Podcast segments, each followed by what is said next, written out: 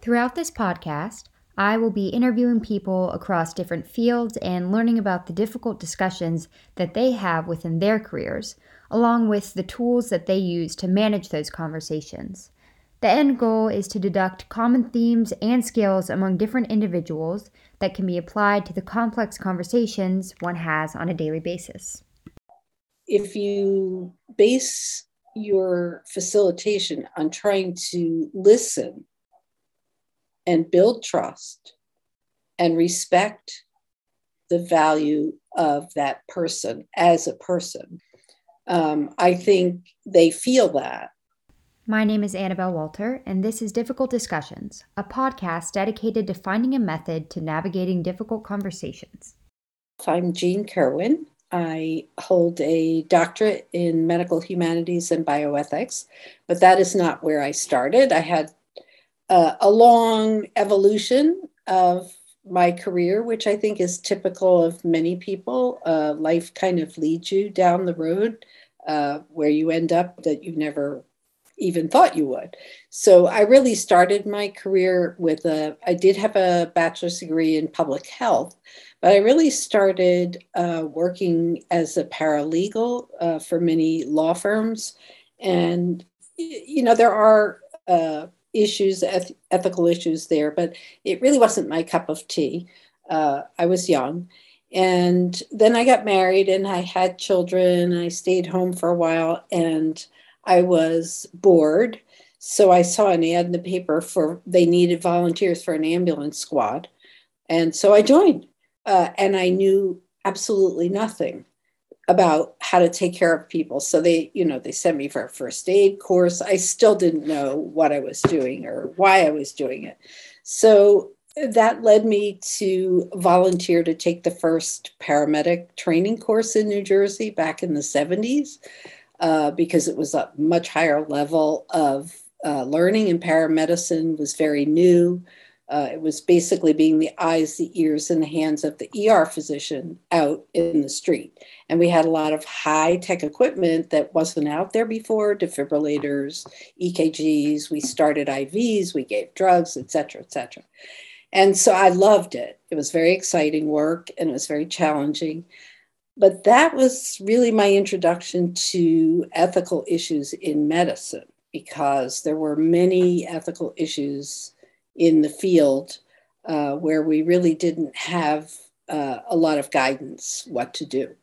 Uh, for example, you know, getting to someone's home with somebody who's really nearing the end of life from illness and having the family have called 911, but then saying, oh no don't do that we don't want you to do that and we were protocol driven like they are in the emergency department. It's like a protocol. It's very high speed train what you do.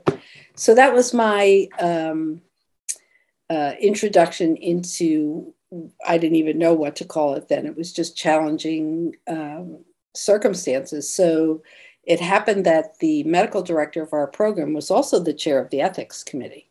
So he said, Oh, you got to bring these stories to the ethics committee, which I did. And they were shocked to find out what we had to do out there.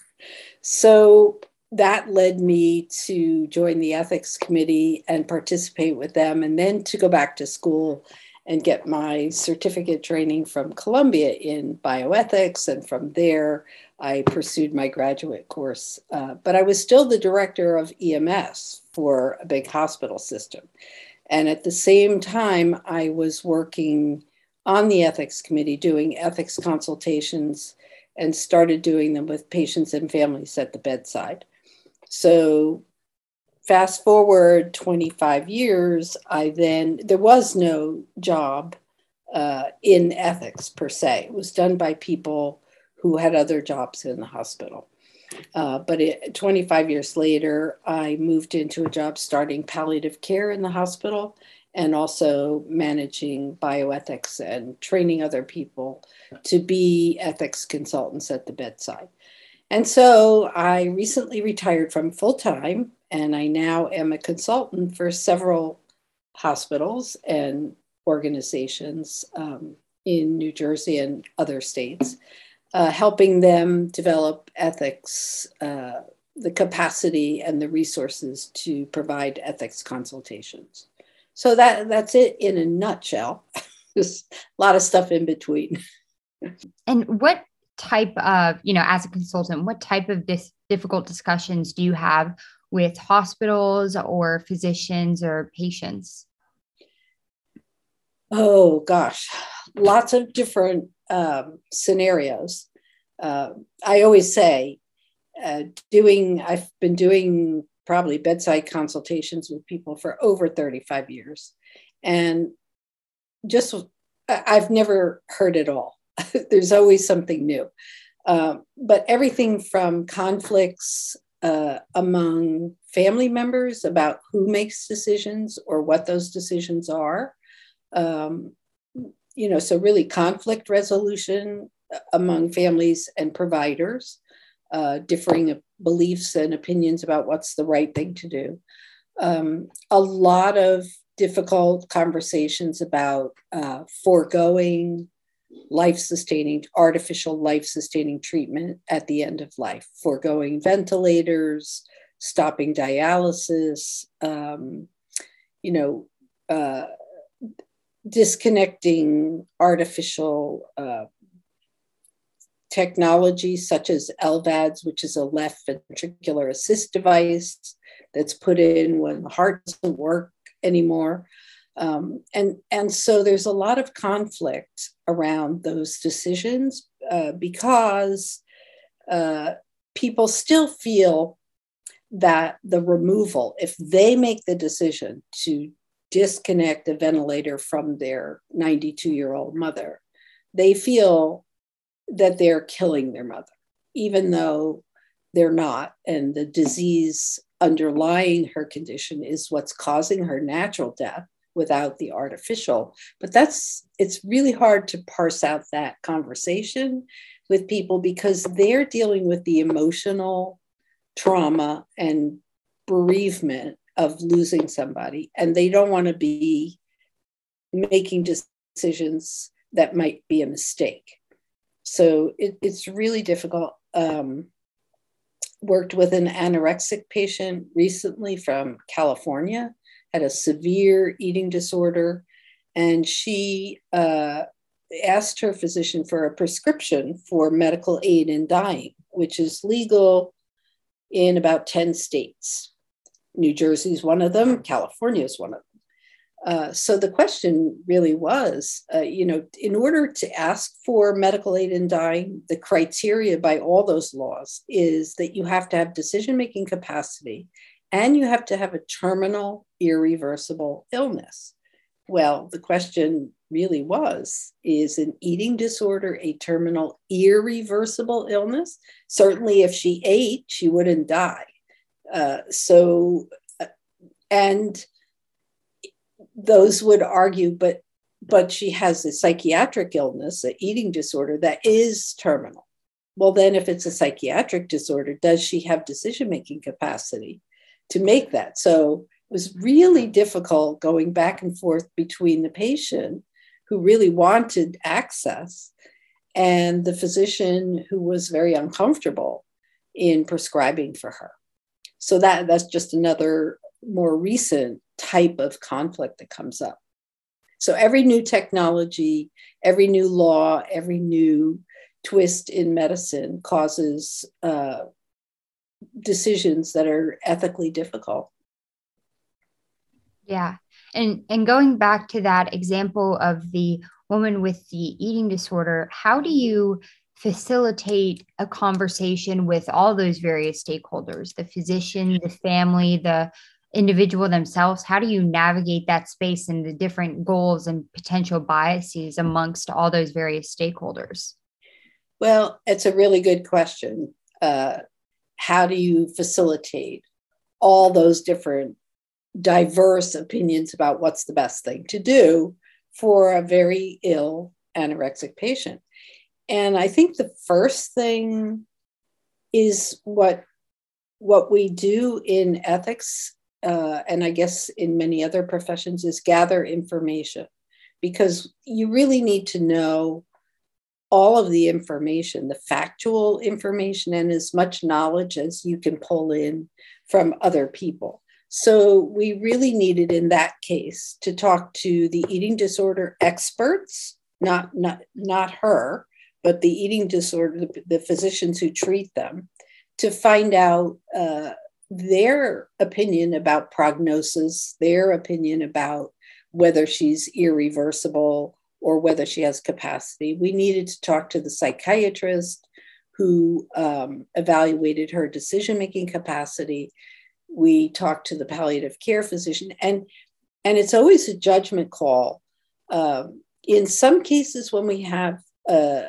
a, decision to make among many participants we bring everybody in the room and let everybody hear everything in other situations we pull pieces of information for our own sake and then pull the stakeholders together so every situation is unique and you really have to weigh and balance. Do you really want everybody in the room or do you want to have separate meetings first and then perhaps bring everybody together? So, always looking for who are the stakeholders, you know, so you may be dealing with that anorexic patient, but what about her family? You know, how, how are they impacted and where do they come in? You can't leave them out of it so, identifying all the stakeholders, getting all the information, and then filtering all that factual information and then listening to everybody's story, the narrative that comes behind, which is the one that's filled with emotion uh, and not necessarily facts. Uh, and listening to all that so that you really have a good sense and and and most I don't know if it's most important, but when you're pulling that all together, you really have to pay attention to your own bias because everybody has their own bias and try to uh, make sure that you're not entering into that uh, arena with your bias. Yeah, so that's just sort of a general sketch of what it's like. Yeah. So just keeping an open mind and putting you know your opinions aside and really listening to each individual stakeholder in their right, right, right.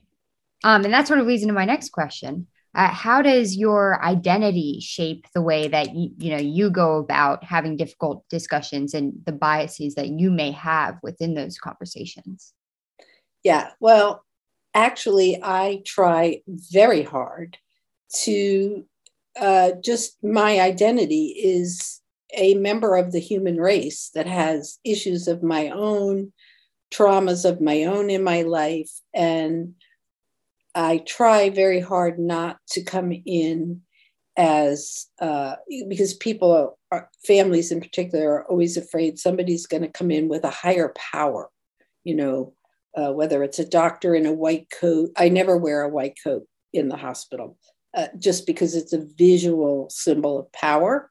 And that imbalance of power uh, is damaging right from the get go, because once, once people perceive that, then they're not going to be open and they're not going to build the trust that you need. So I always go in as myself, uh, as just another person. Um, and I often start uh, the meeting with some everyday non-essential conversation how was the traffic getting here i'm you know it must have been difficult getting out of work for you and your mom uh, whatever the co- situation is to level the playing field so that they know i'm not um, there to judge them uh, and just uh, su- subtle things can build trust and I always like to start the conversation, and many who work in my field do. By if it's if it's about a decision, say for their mother who's on a ventilator, I always like to start the conversation by saying, "Tell me a little bit about your mom," and let them just tell me whatever they want to tell me. Um, sometimes they start from when she was a young child, and then I know I'm in for a half hour discussion. But it builds trust because no, you know, a lot of times uh, physicians and others will come in and they're in a hurry and they're going to get right to the diagnosis and the prognosis and what medications and what the situation is without uh, allowing the people who are in the room to talk about the person as as a person before she was sick you know um, just to get a profile. And it builds trust and it's an amazing tool um, to help yeah so like showing your humanity and trying to you know create some sort of commonality between you so that mm-hmm. you can build that relationship on trust mm-hmm. absolutely i think the best way to keep it productive is to introduce the ground rules as we're here to make sure that everybody has the same information because that's important because different people get different translations of information. So we're going to make sure everybody has the same factual information. We're going to make sure that everybody has a chance to speak about how they feel about this and what their perception is of what's the right thing to do and why. And then after we all have and i i usually say uh, and we're you know please don't interrupt each other. Let's everybody listen even if you disagree uh, every, everybody's going to get a chance to say what they feel and what they think. And then we'll put it all together and see if we can reach a consensus about what is the best thing to do for your mom. And that usually works, but uh, I, the caveat is sometimes you have uh, a rude, disruptive partic- participant in the meeting, and they can absolutely disrupt uh, any flow of consensus or agreement or just a civil conversation. If you have somebody like that, I I have stopped the meeting to say, you know, this is not productive. So everybody needs to take a break and come back maybe tomorrow morning and uh, understand that we really need to follow the ground rules. And if we can't be civil and polite to each other, then the person who's not behaving well uh, maybe should not come to the meeting. You know i mean because they, they can get really out of control. I, we I, you know i've not often but i have had to call security for people. You know people are frustrated because the thing is you don't know what the dynamic is in that family. You're meeting them for the first time. You walk in a room you might have six siblings sitting there. You have no idea the history behind their relationship with each other. And sometimes it's you know it's it's uh it, it's a blockbuster. And and then you have to really do a little bit of uh, crisis intervention yeah so if a conversation stops being productive there's an element of like you know because we're not getting anywhere it's best if we either take a take a break and step back or you know unfortunately that individual can't be a part of that conversation anymore. Right. If they can't control their emotions and allow other people to speak, then it, it's never going to be productive because then everybody loses it.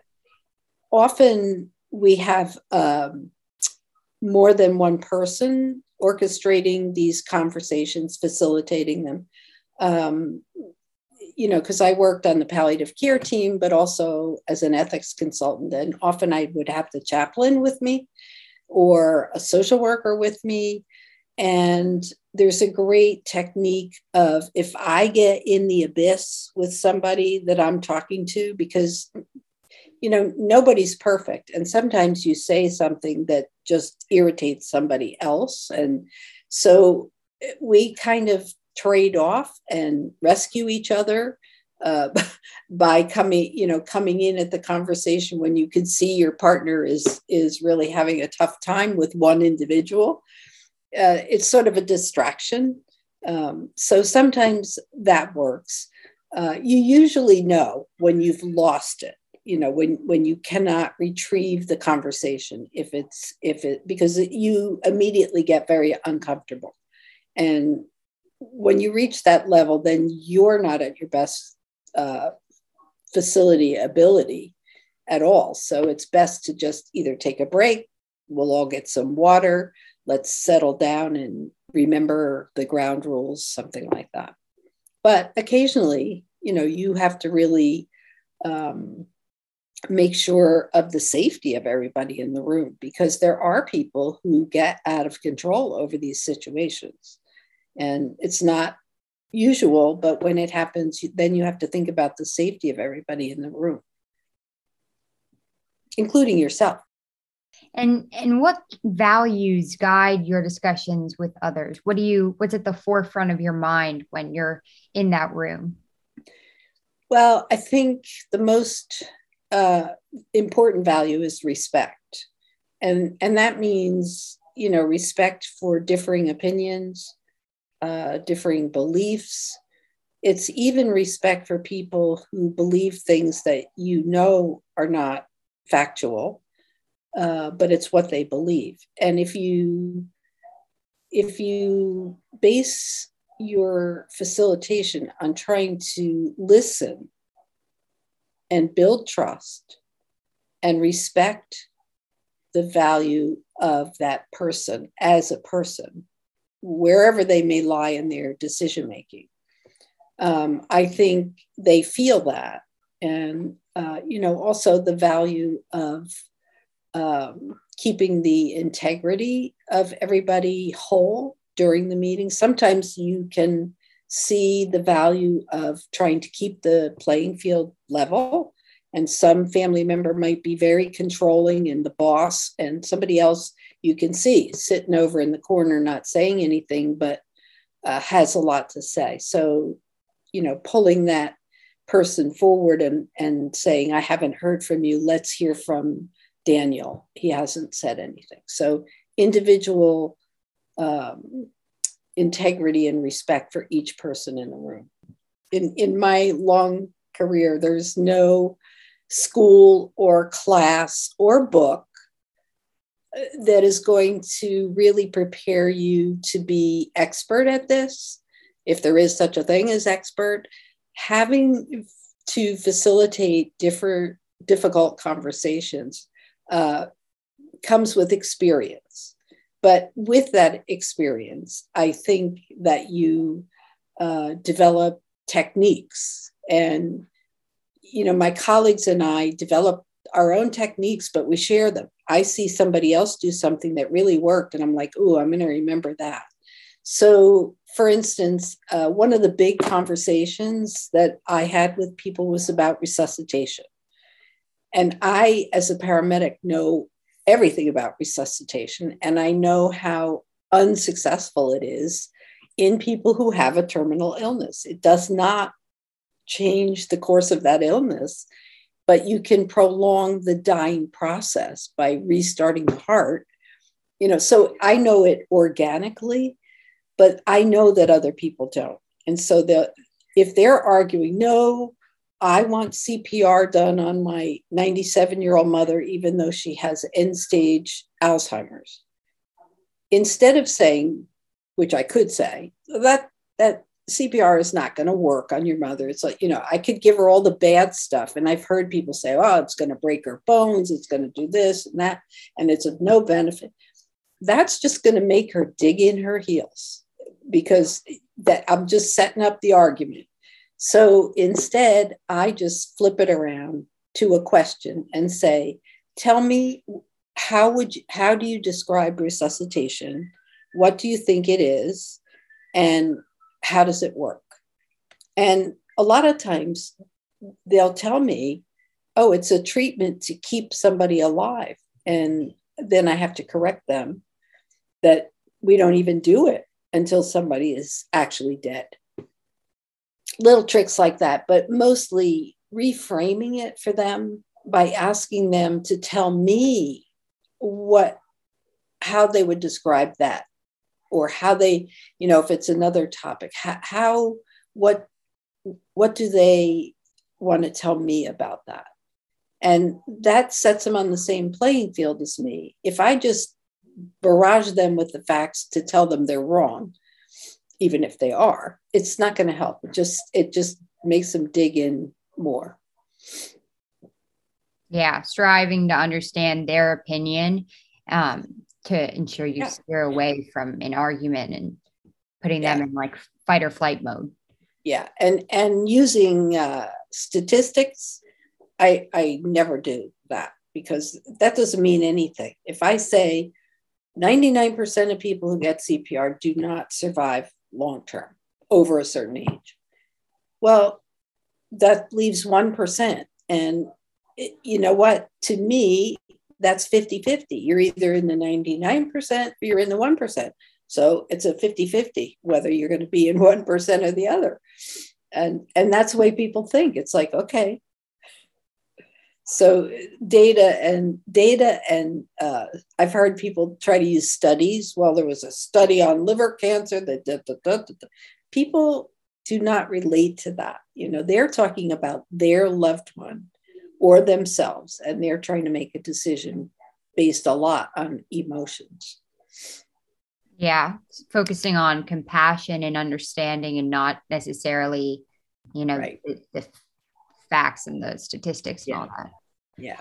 What do you think are the most important things for an individual to keep in mind when facilitating a conversation or on the receiving end of a conversation? Uh,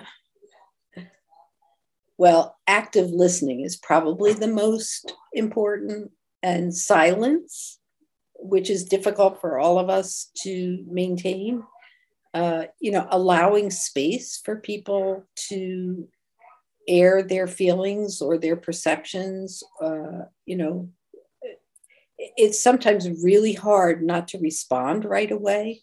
But if somebody says something egregiously wrong, in your opinion, sometimes just being silent for a while, letting it sink in before you respond and maybe ask a question to tell me more about that you know uh, how did you come to uh, understand it that way? Um, you know i think there's lots of techniques. Also many times in difficult conversations we're talking about somebody else's life and not their own. And that's what makes the difficult decision because nobody wants to be the one to make those decisions so we we often try to put the person back in the center of the room, even if they're not there. They, they might be in a coma. Uh, but we would say if if your father could hear everything that the doctors have said about his prognosis and what the future might be for him and how it would look if he got this treatment or how it would look if he didn't what would he say? And when you say that, what would he say? They very often will pipe up with his voice and say, Oh, well, he'd say, Get me out of here now, you know, or something that is very unique to him his sense of humor, his uh, dislike of hospitals, his love of hospitals, whatever it is. Uh, it, it brings him back because people get so set on arguments that they forget who they're talking about or what they're talking about. It's just for the sake of the argument. So bringing the focus of the person back into the room is helpful. And you were talking about active listening. What do you think um, distinguishes, you know, active listening from just how one would interact on a daily basis? It takes practice. And if you've ever had an argument with a family member or a spouse or a boyfriend, uh, when they're arguing, when they're speaking, even if you're polite enough to let them speak, you're thinking about your retort. You're thinking about what you're going to come back with. And you're looking for all the flaws in what they're telling you and you've got it. You you're like okay i know how to nail this. And that is not active listening. That is offensive uh, behavior. So active listening takes practice and it is actually listening to what they are saying. And it's it's really hard for me to describe it because you have to actually try to do it. Like imagine somebody is telling you a story that makes no sense that you know i had a friend who believed in um, chemtrails you know the, the white things that the airplanes shoot out behind them. You see the white streaks across the sky. He was he was telling me oh those the, those uh, they're put up there by the government and they cause infertility. And and i so so i'm listening to his whole dissertation on this and i'm i'm thinking no i can punch holes in this all the way. But if i really want to engage him when he's all done i say gee tom that's really interesting. So what do you suppose the motivation is for the government to do that? You know why do they want to decrease the population you know so instead of saying you, you're crazy you know i happen to know that that airplane is you know whatever.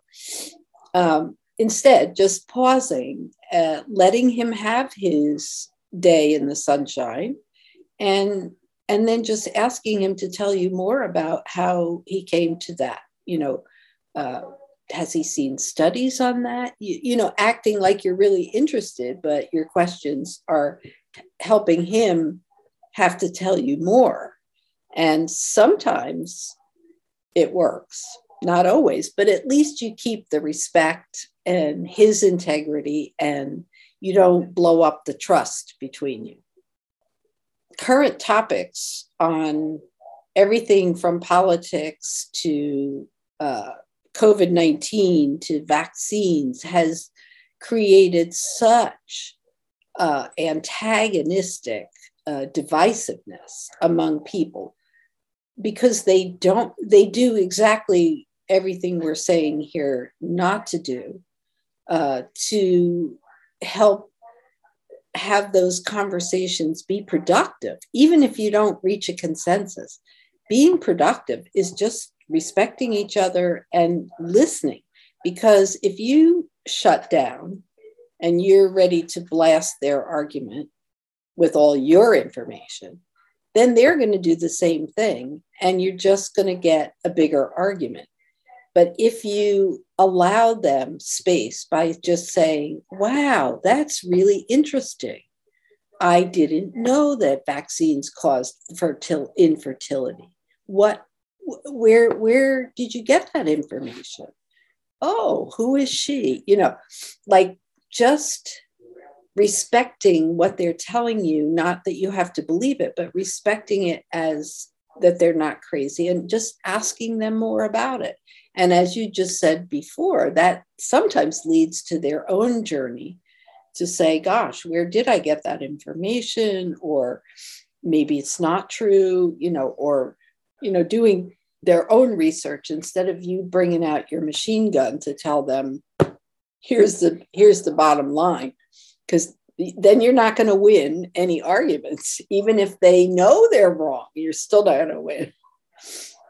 So everyday conversations it doesn't, doesn't matter if you're talking about the best place to buy cheese uh, if you disagree. Do you apply these skills and these tools to your everyday life um, from you know your experience with patients and Yes. Other stakeholders? Yes. Uh, first of all, I'm married. And so I apply it on a daily basis.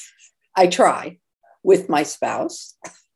And if he's telling me something that I think is lunacy that he wants to do, I try very hard to listen to him and say, Why do you want to do that? And then I try very hard to say, Hmm, so, what do you think is going to happen when you do do that? you know, so I do use some of the same skills. I'm probably not as um, obedient to my techniques uh, with my own family, but a good, for instance, is we, we have five children and they're all out on their own. I cannot tell you how many phone calls I get about uh, difficult decisions that they're trying to make. So, my son several years ago. His beloved cat that he had since college uh, got cancer, and he took it to the vet, and the vet said, I think the cat was 18. And the, the vet said, well, there's two things you could do. We could send him to University of Pennsylvania for chemotherapy, uh, you know, because he lives in Western New Jersey, so he could get to Philly to to take the cat there. Um, you know, we'd have to have chemotherapy a couple times a week. Uh, he said, or you know, we could just make him comfortable. And and my son was just he's he knows all this stuff intellectually, but he was so emotionally wrought that Percy was not going to live. He's like, I'm thinking maybe we should try this chemo. And this is a this is a phone conversation. So I said, and he still uh, tells me this story back to me. I said, Well, gee, does Percy like to ride in the car? And he said, Oh, no, he hates it. I said, Oh, that might be tough, you know, three times a week if he doesn't like the car. And I, then I said, Well, do you think the chemo is going to make him feel sick? Or is he going to understand do you think what why he's having it? He's like no I, so after enough of these very bland questions about percy and what he might like my son said okay ma i get it. We're going to just keep him comfortable but but you know he got it himself. He said of course we're not going to drag him to upenn three times a week for chemo. So that's a technique right? I'm not telling him what are you crazy doing chemo on a cat at 18 you know? So that's just one example.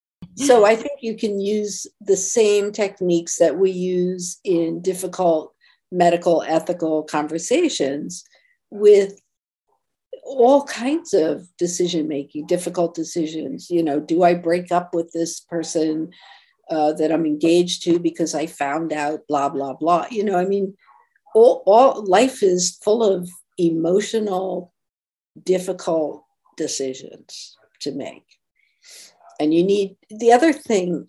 I should say is if you're going to be facilitating difficult decisions among people, depending on what environment you're in, you really also have to have the knowledge about what that environment's laws, policies, and regulations are.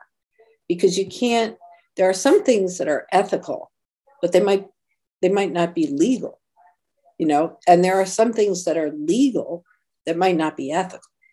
So if you're trying to parse out what's the right thing to do, you really have to know the hard stops you know, if somebody comes to me in Pennsylvania uh, and says, I want medical aid in dying, I want a prescription, it's easy. I can just tell them, well, you can't get it in Pennsylvania. It's not legal. You know, that that that's a, a hard stop.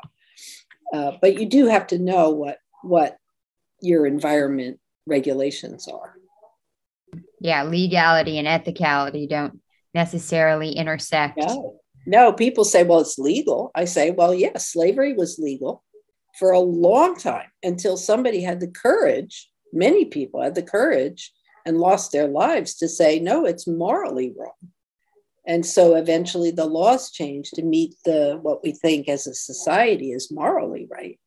Uh, but they don't always match. I mean, look how many people don't believe in that uh, abortion is morally right and yet it's been legal. So that I mean, I don't think that's ever going to be settled. That's two different moral opinions about that. What do you tell yourself before you walk into that room? I tell myself to breathe and in order to prepare to walk into when you know there's going to be a conflict, and often we know that's why we get called, but if we know it's pretty egregious, I try to just take a minute outside before I walk in and calm my own energy in my brain that's going on about, well, if the, because I usually know something about what's the conflict is. I try to erase all of that and just walk in with a clean slate in my brain so that I'm open to listen because I I can tell you that oftentimes people will say, There's a big argument down the hall uh, in this room, whether it's in a hospital, a medical argument, or anyplace else. You're already biased because whoever tells you about the conflict has already picked a side and the, the way they tell it. So I try to walk in with a clean slate with no particular bias um, and put my own personal biases in the back somewhere. And to remember when you walk in the door that these are fellow human beings and they're going through the worst time of their life. Whatever the dif- difficult discussion is, they are not having a good day. And it's traumatizing to them. And so, any way you can help them, because when people are upset or frustrated or angry, they can act obnoxious, but they're still people in distress. And that's why they're acting that way. So to try to remember that this is the worst day for them, not for you. And so you give them a lot of slack. Yeah. Being compassionate and ensuring mm-hmm. you're ready to listen and going in with an open mind. Mm-hmm. Yeah. And, you know, people often said to me when they knew what I did for a living all day long. I mean, I never get any calls of good conversations. so that's why they call, right? And they said, Well, how can you listen to this all day long? Don't you get depressed?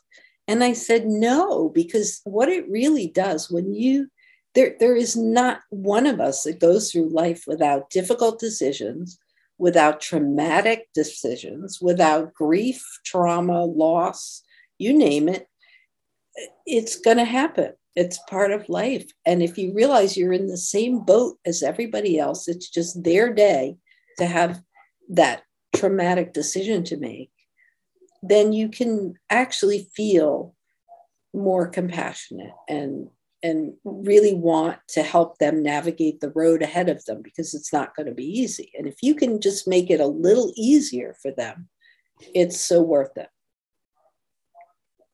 And I still have patients today or families of patients who keep in touch with me be- because they remember who helped them navigate the worst day of their life. So it, the, re, the rewards are much greater than, and it never made me depressed. It made me just recognize more acutely that we are all in this humanity together.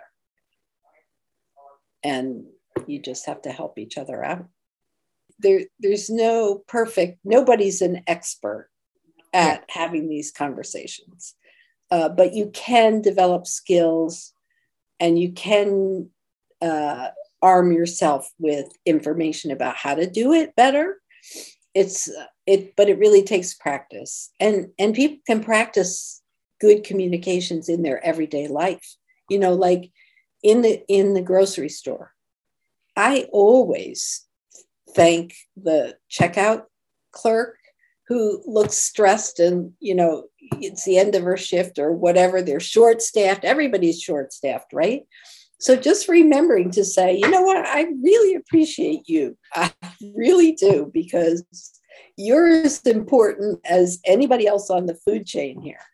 And people, I always did the same thing in the hospital about the, the cleaning people who would clean the bathrooms because nobody even talks to them. And I would always bring whatever was left over from conference lunches uh, to them and I would say, don't ever think that you aren't the most important people on this floor, because you are.